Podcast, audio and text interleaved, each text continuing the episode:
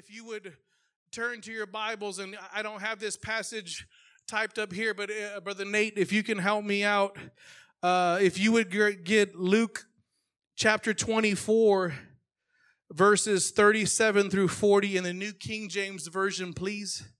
And thank you. I'm going to read up here. I have the King James Version here, but I actually want to read out the New King James. So, Luke 24, verse 37. So, 10 more scriptures, 37. There you go. Thank you, brother. And 40, I was like, I don't know if God spoke to you a different word, but not me yet. But so I'll catch up to you if we get back over there.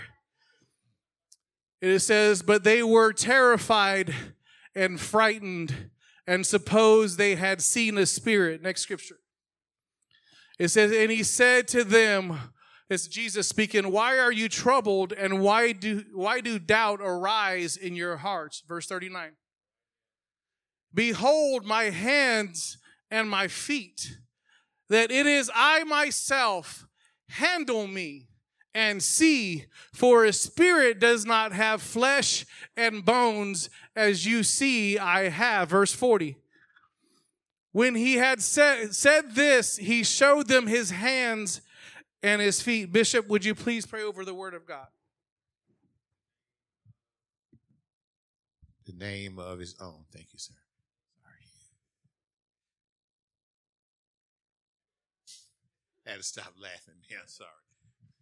In the name of Jesus, Lord, your presence is already manifest in this place. Your anointing is resting upon your man servant. God, I'm asking God you will continue to anoint him to speak the counsel of your will. God, let your word fall on good ground in this place. Let it come forth in power, demonstration, and manifestation. God, I take authority over any hindrance or any distractions. And I'm asking God at your command, allow your angels to minister in this place. We give you the honor, the glory in Jesus' name. Amen. Amen. If you put your hands together for God as you're being seated, thank you, Lord, for being in this house, God. Thank you for everything that you're doing.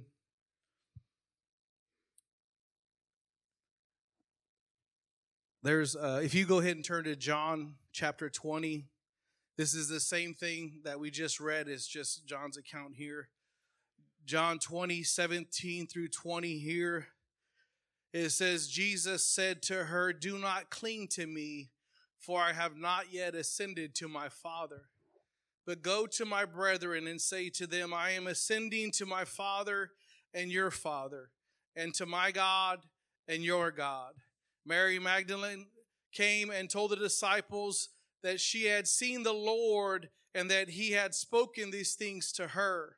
Verse 19 says, Then the same day at evening, being the first day of the week when the doors were shut, where the uh, disciples were assembled for fear of the Jews, Jesus came and stood in the midst and said to them, Peace be with you. Now, verse 20 is very important. It says, When he had said this, he showed them his hands and his side. Luke says that he showed his hands and his feet. This one says he showed his hands and his side. It says, And the disciples were glad when they saw the Lord. The title I will give this message today is simply Don't Be Ashamed of Your Scars. Don't be ashamed of your scars. What happened here, I'll give you a little background here. Jesus was already, he was already betrayed by Judas. He was already taken up. They've already put a crown of thorns on his head. They've already whipped him. They've already beat him. It says in the scriptures that they hit him with their hands. When I read that, it hurt me so bad because I'm like, who, who, who would want to strike Jesus? Who would want to physically show him harm? And then it talks about how they whipped him and it talks about the suffering that he went through all the way to the cross. And it talks about how they nailed him to the cross. And everything that he endured wasn't for himself.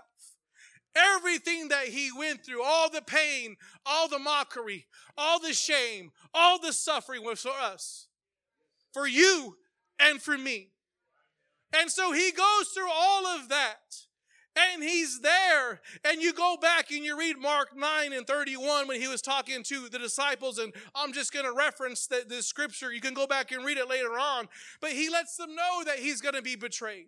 He lets them know that he's going to be killed. But he also lets them know that on the third day, he would rise again. That on the third day, death could not hold him no more. That on the third day, what man had done to him could not hold him in the grave because there was a purpose, you and I, that was worth more than him just being dead. We don't serve a dead God. We don't serve a God who is buried and stuck in dirt. No, death could not hold him.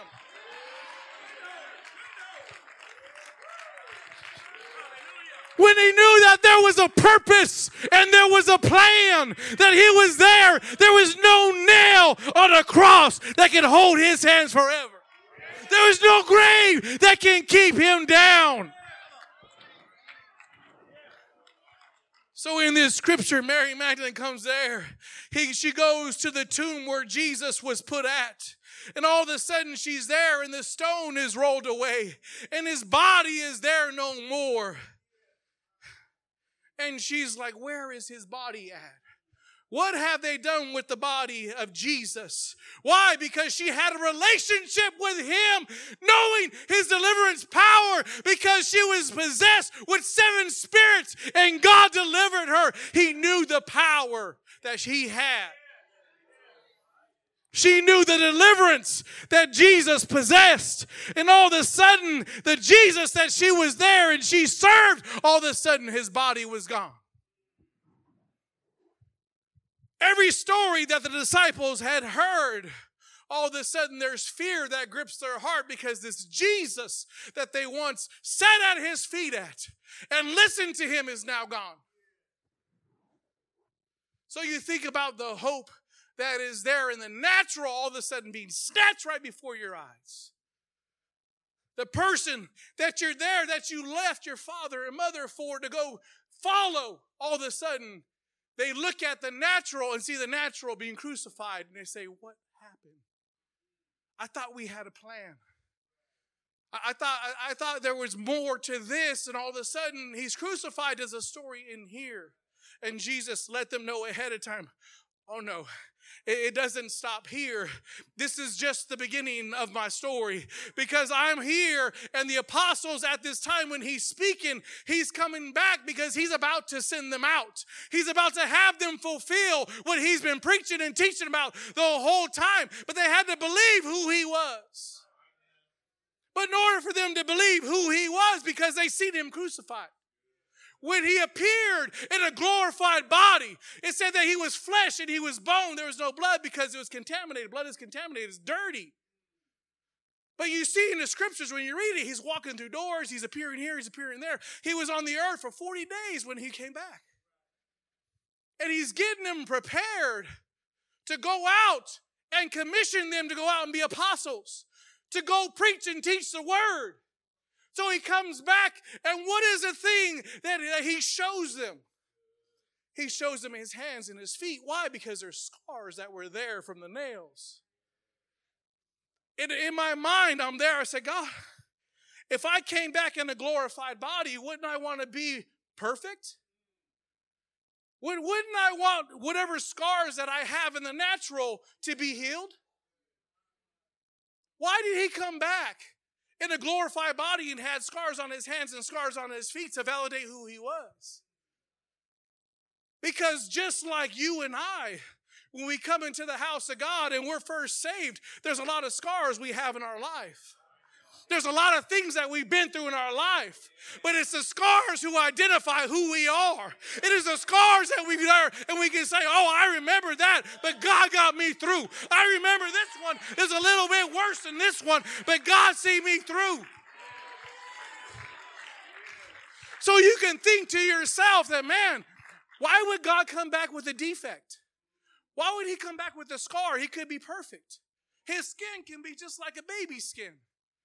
But he chose to keep the scars because they're a reminder of what he'd been through. They're a reminder of everything that he suffered for the disciples. It was everything that he was saying, hey, if you follow me, you got to be willing to go through what I've been through. So what happens is is sometimes the devil will make you start to think that when you come into the house of God that God can't use you because you have too many defects. Because there's too many scars that you have in your life. How's God going to use me the way they, they use this person and that person, that person? They don't have the scars that I have. They don't have the past that I have. So what happens all of a sudden, instead of the scars being our glory, all of a sudden they're our defect. All of a sudden they're there and they disqualify us from being what God wants us to be because they're defect. And God is saying, no, no, that is your glory. That is the, that is the, every scar that you have tells a story. Every scar that you have, either is physical or if it's, it's emotional, there's a story behind it.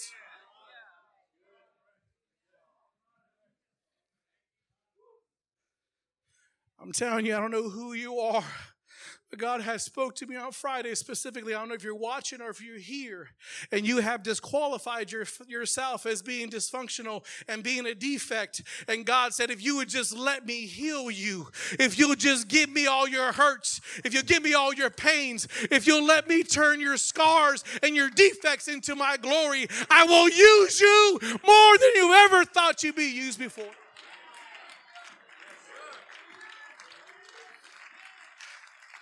Those scars make you who you are. They let you be thankful for the times that there's healing in your body. There's, there's times we're all wounded. There's times, and you know what? Sometimes it's the closest people that wound us the deepest. It's the ones we trust the most that we don't even see it come to just slice us and dice us because we're not guarded like we usually are. But there was a purpose why he came back in a glorified body because the mission wasn't over. The story wasn't coming to an ending. He was there. There was preparation that had to be made. There were the apostles that were that he was getting ready to commission to go out, but he first had to prove who he was, and he proved it by showing the scars that he had.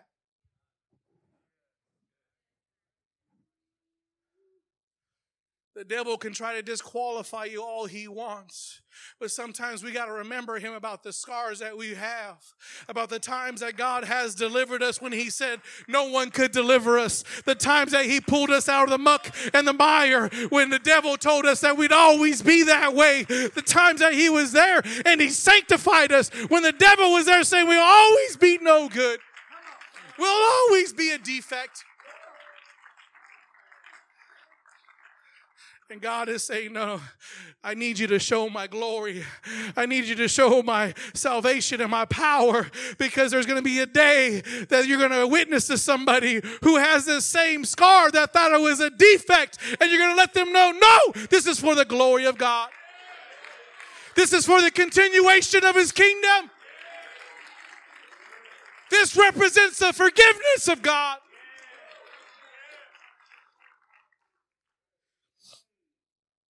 We look, you know, my, my daughter, when she was two years old, I, have told this story before, but for those who don't know it, I, I'll tell the story again. We used to drop her off at daycare. She was two years old, and uh, I went to change her shirt and put some some clothes on her, and on her wrist she had a big old lump on her wrist. And every time I, I try to move her wrist to put her shirt on, wherever it was, she would just go, how, how would she cry? And I was like, what's you know, did she fall on it or it was all swollen, everything else? So we didn't know. So we, we prayed and we put ice on it. We did all the things in case she had sprained it or whatever. And it, it didn't do nothing. It didn't get no better. And so all of a sudden we're there and they say, well, you need to go to, to this, this person and this person and this specialist and that specialist. So we end up in the hospital. And we're there, I believe, for four days, and they called her a medical mystery. They couldn't figure out what was wrong with her. And so they're like, well, we have to do surgery. We have to go in there. We have to investigate. The only way we can do that is if we cut her her hand and we go in there and we look and we see and we swab and we do all these tests. And for four days, they were there poking and prodding and taking blood, and all of a sudden they forgot to, to take this sample, that sample. So they had to poke her and prod her again. And every time they came in, she was hiding from the nurses. And, and, and, and you know, as a parent, well, you're very protective over your children. And all of a sudden they're like, oh, we should have done this last time, but we forgot. Oops, we're going to have to do it again. And you're like, no, you're not. Mm. And mom was like, over my dead body. And she's serious about it. She, she's, she'll claw him and everything else. And I, and I, I remember, I remember when it's your child, you're very protective of who pokes and prods and, and, and is there inflicting pain on your child because that's your child. And I remember being so frustrated. I said, God, why do they keep forgetting these things? I don't have the knowledge to tell them what tests to do and not to do. And I was so frustrated that they had to keep coming in and doing that and seeing the reaction of my daughter every time they had came in. So I remember uh, uh we had told Bishop, and I, I, I, believe was Brother Shelton who was here, the evangelist uh, at that time, and they they took time to go down to the the hospital where she was at uh, because they kept, just kept referring from specialist to specialist. And you know, when you're in the hospital, it's it's not a free stay. So uh, you're paying for days that you're in the hospital and specialist after specialist and test after test. You know, it, it's it's not a charity. So you're there and you're like, find out what it is and let's get this done. And finally, they brought in a different specialist and they had identified it as juvenile rheumatoid arthritis. And I didn't even know that was even possible for kids or anything like that. And so I, I you know, going uh, through that and then being diagnosed with that, as a parent, you're helpless. You're there and you don't want your child to suffer. You don't want to see them go through anything. And I, I remember they were there and all of a sudden they started pumping her full of steroids and all kinds of things and, and everything for years and years and years. And we went through it and stuff and I, we prayed and we, we, we asked God to heal her. And finally God had healed her years and years after he had healed her. But I remember her being as a little child and having that scar on her hand.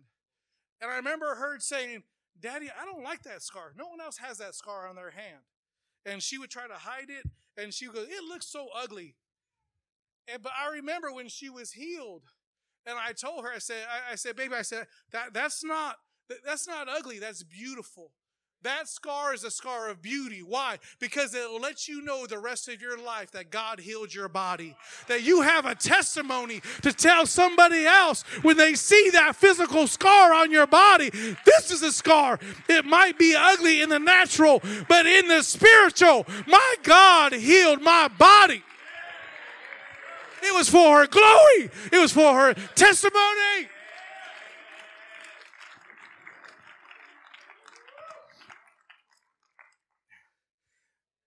And I remember, I remember how it hurt me because I was like, man, you know, you don't want them to go through anything, but then you prepare them just in case someone tries to make fun of them or someone, you know, eh, eh, they're just mean people that are out there. And but I mean, my daughter, she can handle her own self. She she's got that little switch where she's the nicest thing. Amen. Right? my wife's amen.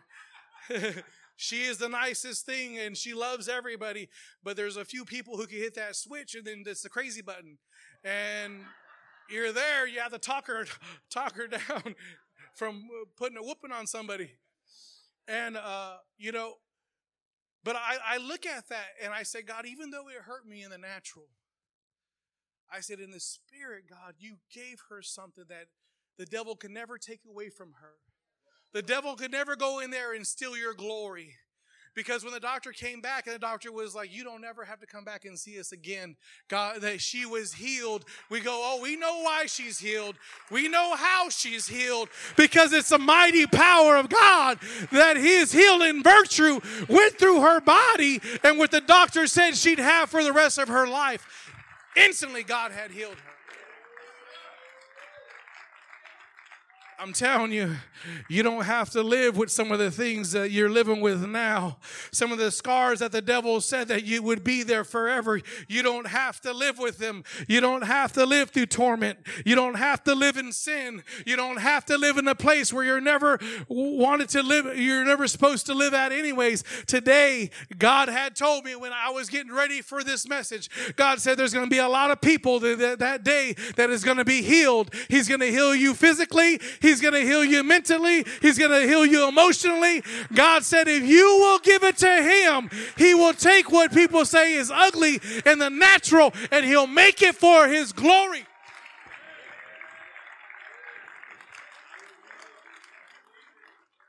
I'm telling you, might have came in one way, but God said, if you're willing to trust Him, if you're willing to give Him everything and say, God, I don't care how big a sin it is, I don't care how ugly the scar is, He don't care. He just wants you to bring it to Him today. He said He'll fill you with the Holy Ghost. You'll go down in water in Jesus' name, and you'll never be the same again.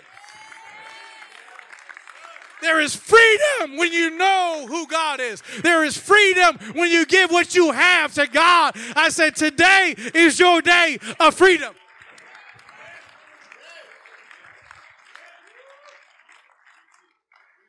I'm telling you, when I walked in this place this morning, God was already here in prayer.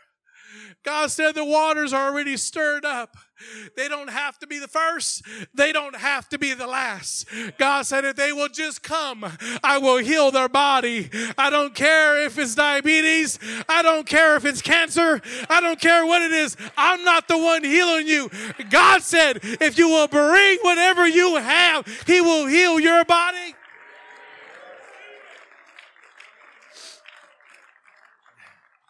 You look at everybody who was gratefully used of God had went through something. If you would turn to Second Corinthians chapter 11 verses 24 through 30 2 Corinthians 11 24 through 30 and for time's sake I'm going to start reading. It says from this is Paul speaking here. It says from the Jews 5 times I received 40 stripes minus one. That was 195 lashes that Paul received. There, 40 lashes was the maximum amount of lashes that someone could get. So they always stopped by one so they wouldn't defile the commandment that was there. Verse 25 says, Three times I was beaten with rods. Once I was stoned. Three times I was shipwrecked. A night and a day I have been in the deep, in journeys often, in perils of water, in perils of robbers, in perils of my own countrymen, in perils of the Gentiles, in perils in the cities, in perils in the wilderness, in perils in the seas, in perils among false brethren. Verse 27 says, in weariness and toil and sleeplessness often, in hunger and thirst, in fasting often, in cold and nakedness. Verse 28 says this, and I read this scripture here and it kind of slapped me upside the face. It said, besides the other things, what come among me daily. And what is it comes among him daily? My deep concern for the churches. Even though he was going through everything, being beaten, having to go through turmoil, everything that he suffered for God, every time he went through something on a daily basis, he was still worried about the church. Wasn't concerned about himself. Still wanted to make sure the church people were seeking after God. Wanted to make sure lined up and everything was in order. Didn't matter about the, the physical scars that he had. Didn't matter about everything that he physically been through. It was in the spiritual that he was worried about. It was the things of God that were on his mind on a daily basis. It was the church that was on his mind. It says, Who is weak and I am not weak? He said, I'm weak too. But God gave him strength. It said, Who is made to stumble and, and do not burn with indignation?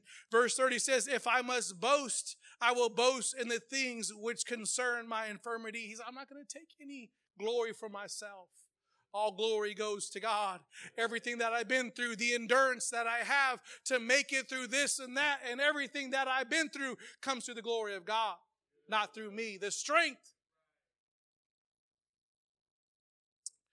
When you look at physical scars, I, I, I went on Google because I, I'm not a doctor like Pastor Ruth and Pastor Trini, so I would just maybe making up stuff if I uh, tell you what I thought about scars and about wounds and stuff like that. So I, I went to Medline Plus. It is a website, and on there it has you know about wounds and and and, and having a wound and it turning to a scar. And I wanted to know the process. I want to know the process. So it said the smaller the wound, of course, the quicker the healing process. The longer the wound, the larger the wound, sorry, the deeper the wound, the longer it takes to heal. And that's that's very true. There are things that might just skim us and all of a sudden we're fine. It doesn't affect our walk with God at all. But it, it's those things that hit us, and all of a sudden it stopped us in our tracks. And all of a sudden it takes us a little bit longer to get over to get over those things and to heal. It says the blood will start to clot within a few minutes or less to stop the bleeding. The blood clots dry and form a scab, which protects the tissue underneath from, from germs. Once the scab forms, your body's immune system starts to protect the wound from infection. The wound becomes slightly swollen, red, pink, and tender, you also may see some clear ooze, fluid oozing from the wound. This fluid helps clean the area. So your body is naturally healing itself. The blood vessels open in the area so blood can bring oxygen and nutrients to the wound. Oxygen is essential for healing. The white blood cells help fight infection from germs and begin to repair the wound. Now, this stage takes two to five days. So for it to actually start to cover up, to get the ooze, to get the scab, is two to five days, depending on how big the wound is. Now the tissue growth and rebuilding occurs next. Over the next three weeks or so, the body repairs broken blood vessels, new tissue grows, red blood cells help create collagen, which are tough white fibers that form a foundation of new tissue. So all of a sudden, new tissue starts to grow. The wound starts to fill in with new tissue called granulation tissue. New skin begins to form over this tissue as the wound heals. The edges pull inward and the wound gets smaller. Now, check this out. The scar forms and the wound becomes stronger. So, here it says, as healing continues, you may notice that the area starts to itch. After the scab falls off, the area will look stretched, red, or even a little shiny. The scar that forms will be smaller than the original wound. It will be less strong and less flexible than the surrounding skin. Now, check this out. Over time, the scar will fade and may disappear completely. May disappear completely. It doesn't say it will. This can take as long as two years. Some scars never go away completely. Now, check this out. Scars form because the new tissue grows back differently than the original tissue. If you, if you only injure the top layer of skin, you will probably not have a scar. With deeper wounds, you are mo- more likely to have a scar. But it says when you're injured and you're and you, you have that cut, that wound that is there, it says the new tissue that grows is different than the original tissue that was there. The thing is, is when we're hurt by somebody, we're a lot different than what we used to be when someone tries to hurt us the next time. There's a newness, there's an awareness that is there that if you try to wound me the same way someone else did, there's protection that's there already because I've already fought off that. And the thing is, is sometimes you, you know, you, you, you hear the saying, suck it up, buttercup, because you just want someone to move on with the wound and you want someone to just be healed instantly. But when there's a deep wound and it's in the spirit and it's emotional and all of a sudden it's been something from a different church, a different family member, a, a different brother or sister, those wounds are deep and it takes time to heal. Just like the natural when it could take up to two years for a natural wound to turn to a scar, sometimes there's timing that happens in, in the spiritual also because there's the wound is deep. And God is there and the healing process has begun. No, we can't see it.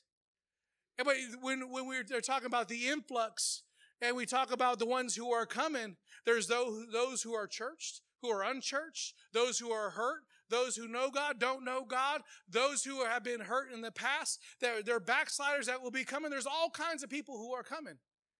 And when they come, they're going to have all kinds of wounds, all kinds of scrapes, all kinds of scars, everything that they're coming through here in this church. But God said that this would be a place where they'd heal. This will be a place where God would mend them. This will be a place where God can be and give them a chance to rest their weary bodies. Why? Because they've been scarred before. Why? Because they've been through things and they've been wounded deeply. And God says, no, no, they can rest among my people. But in order for them to rest among the people, we can't be wounded just like them. There has to be a healing that takes place so that the body here is healthy. When the ones that come in that need help and that need to be with, uh, help with the wound that they have, and you see a scar on them, you know how to tend to them because you went through the healing process also.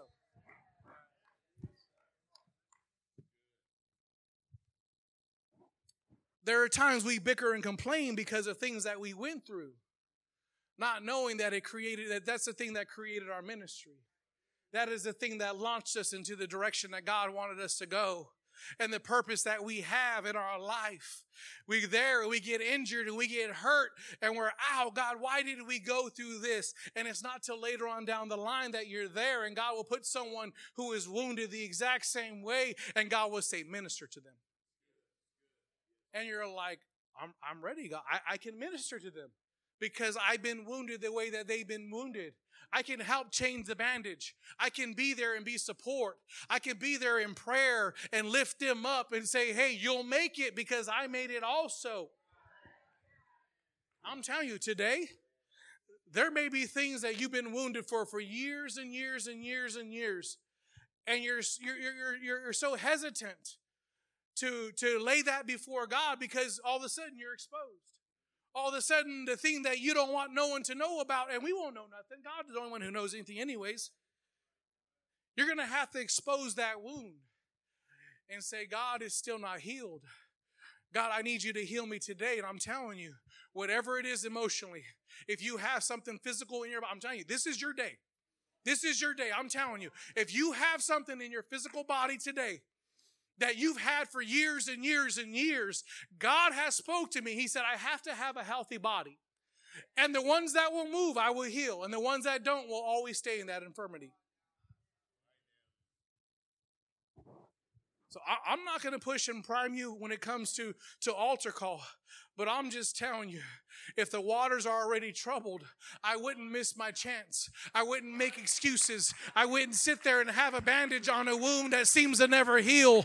I wouldn't be there and say, God, I trust you, but only up to my pew. God, I want to step out by faith. I want to be made whole again. God, I want you to take this wound and make it a scar so that you will get the glory.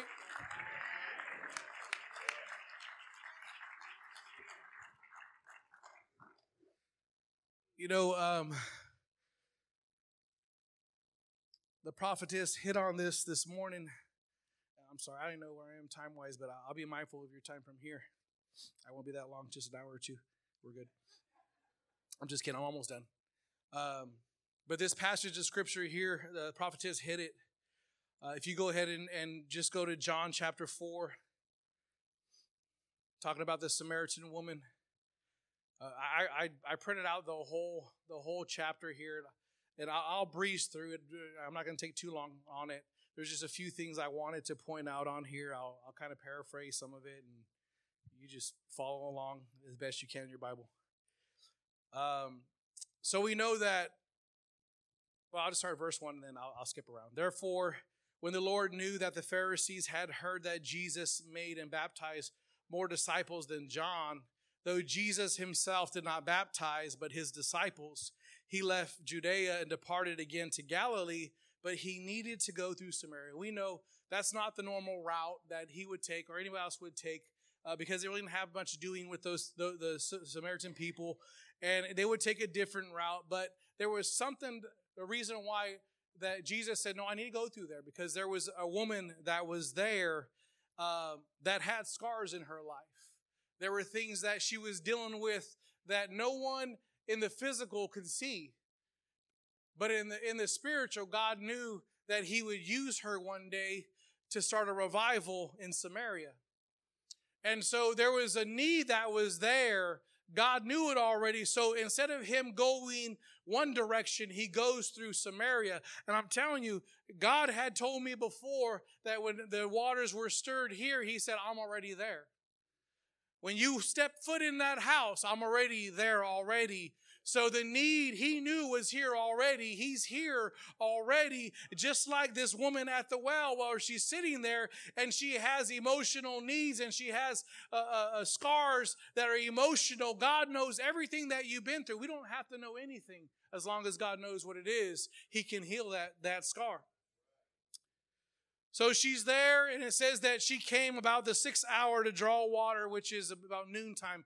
It was the hottest part of the day, and she was by herself. In those days, the women would come in pairs. They would come uh, grouped together in the cool of the day, and they would draw water. So we know that she wasn't part of just the common crowd. She wasn't part of the, the, the, the social group that was there. Uh, uh she was kind of an outcast. She went uh, at the hard, hottest part of the day. Uh, you don't know if she was mocked. You don't know what, what the reason was, but it was, she was not uh, there visibly on purpose. There was a reason why she went by herself.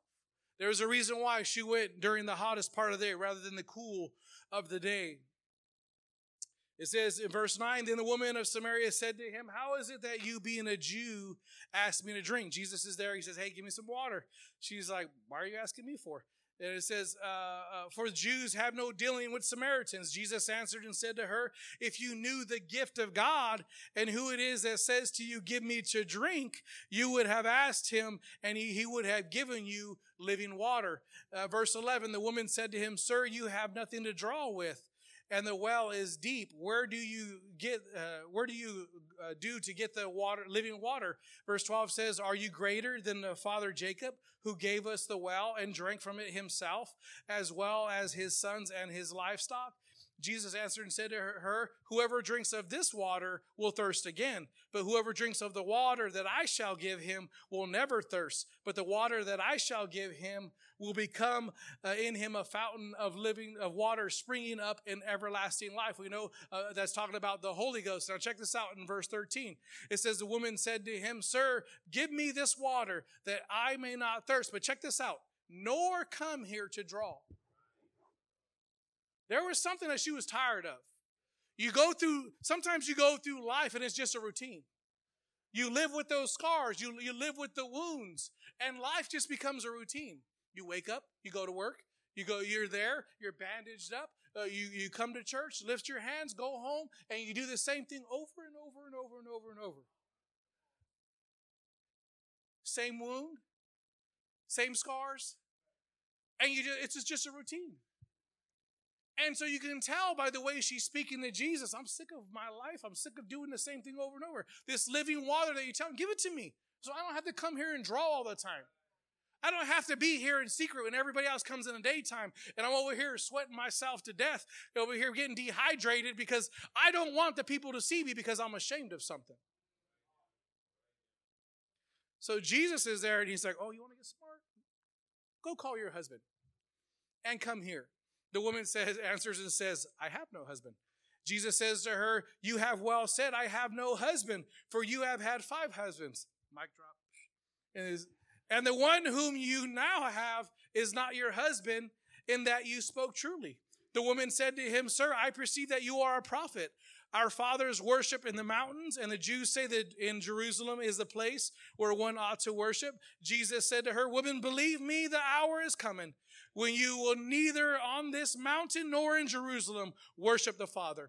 You worship what you do not know, we know that we worship for salvation as of the Jews, but the hour is coming and now is when the true worshipers will worship the Father in spirit and in truth. For the Father is seeking such to worship him. God is a spirit, and those who worship him must worship him in spirit and in truth. There is a Holy Ghost that you'll have to be filled with. There is a truth. There is a spoken word that, that you have to line up with and be baptized in the name of Jesus Christ for salvation. The woman said to him, I know that Messiah is coming who is called Christ. When he comes, He will tell us all things. And look at his response. Jesus said to her, I who speak to you am he. What you've been looking for is right here in front of you. The deliverance that you wanted is right here speaking to you, saying, What you have thirst for, I can quench this day. I'm telling you, what you are thirsting for, what you are looking for, what you are there asking God for, He is here today to meet that need. It is Him that can fulfill every void that you have in your life, every wound that you have. It is Him that can heal it. If you are here and you're tired of going through the same cycle of life, I'm telling you, God God said that you must worship Him in spirit and in truth.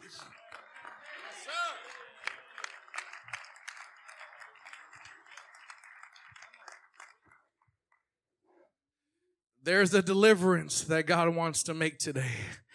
God is wanting to free some people. God is wanting you to, to, to, to He wanting to break the, the chains and the shackles that you've been carrying around. The thing is, this world will have you thirst for one thing, and you'll keep going back over and over and over because it will never quench what you're thirsty for. But I'm telling you today, if you want to know, just like the disciples, that if He is real, I'm telling you, Jesus is here today, and He has His hands and His feet, and He's saying, Hey, if you come to me and you fill me, you'll never be the same when you turn around because I will fill you with the Holy Ghost and you'll be baptized in Jesus' name, and every sin that you have will be washed away forever.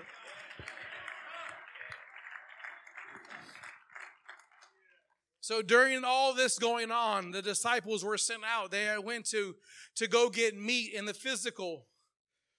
So once Jesus tells her all of this in verse 28, it says, The woman then left her water pot, went her way into the city, and said to the men, Come see a man who told me all things that I ever did.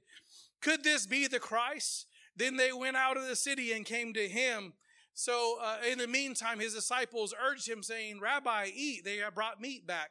But check out Jesus' response.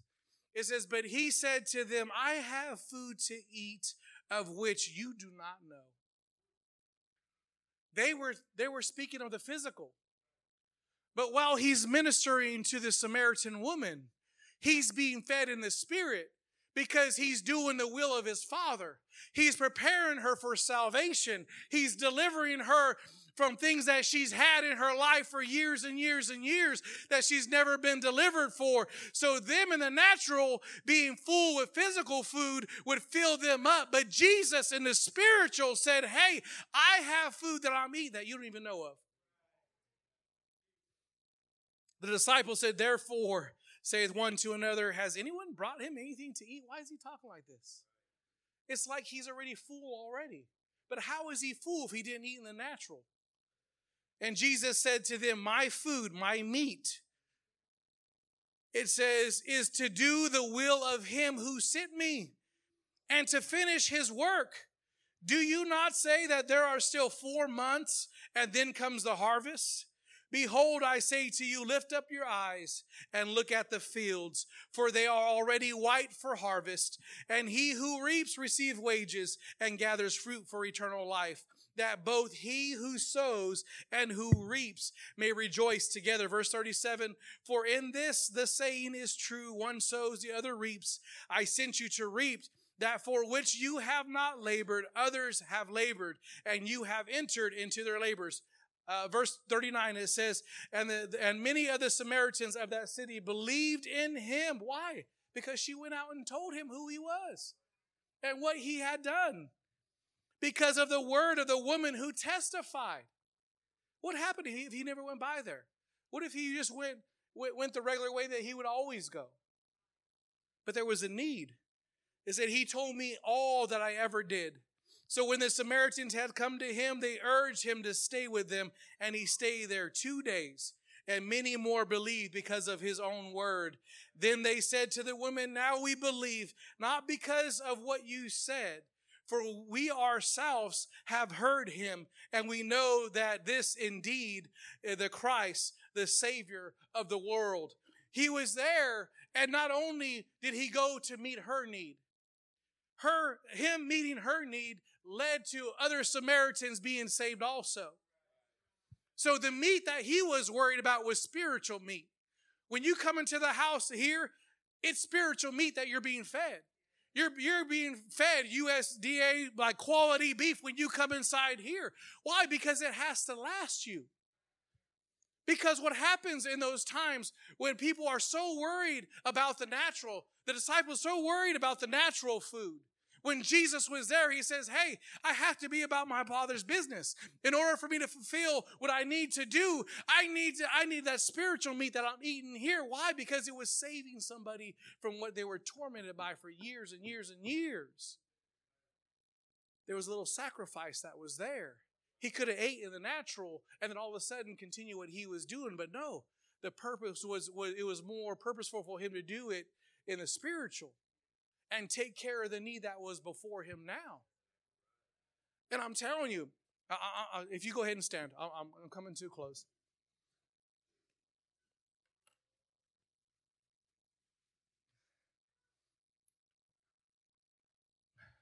I'm telling you, it, is not to embarrass nobody. If, if, I don't know who's playing the piano. I do it myself, but I play all kinds of notes at the same time. Um, if you would please come, whoever it is. go ahead, Bishop. Hold on. We are in the spirit. We're getting some meat, some spiritual meat right here on the piano. Bishop, he don't want to show off. He he taught Pastor Ruth everything she knows. um, but I'm telling you, when God has spoke to me, when I was there studying on Friday, my, my wife had went out for a few hours and the kids had came to youth. And when I was going over and praying about this service, God would arrest me at times and I would just weep over the message. I would just weep over what God was speaking to me. And I'd be like, God, will you really do that, God? Will you really heal them? God, will you really turn that wound into a scar that you get the glory, God? The thing that they've been battling with for years and years and years, God, will you get the glory? Will you really do that? God, in the physical, because in the natural, we look at diagnosis and we're like, well, the doctors say this and that and everything. And God said, Ain't I the great physician? I said, Yes, you are. He said, I'll do it. I'll do it. I'll heal their bodies. I'll heal their mind. I'll heal, I'll heal their wounded spirit. he said, whatever they need,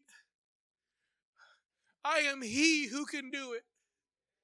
It don't matter years and years if you've ever been wounded by a brother, a sister, a pastor, I don't care who it is. You are at a place and you are under a shepherd who is not like that. He is a good shepherd he will help mend you. He will take care of you. He will direct you in a safe area. And if God tells him when it's time to go ahead and unbandage you and let you go to wherever God has for you, he would speak to the man of God and he'll willfully let you go if you're here just to heal. If there's anything that you have in your body, I'm telling you, the waters have been stirred this whole time. You can see through the freeness of, of just the, the, the first service that was here. If there was a hindrance, uh, Sister Massey blocked it, knocked everything, cleared every hedge that was there. There's a freedom right now, there's a liberty right now. If there's a wound that somehow has never healed, let it turn to a scar that you can reflect back at it and say, God, you get the glory for this. Lord, you healed me when no one else can heal me. If there's sin in your life, you don't have to tell nobody here. You just pray to God and say, God, I don't want to be like this no more. God, I want to be made whole. God, I don't want to go through the routines of life. God, I want you to make me whole again, God.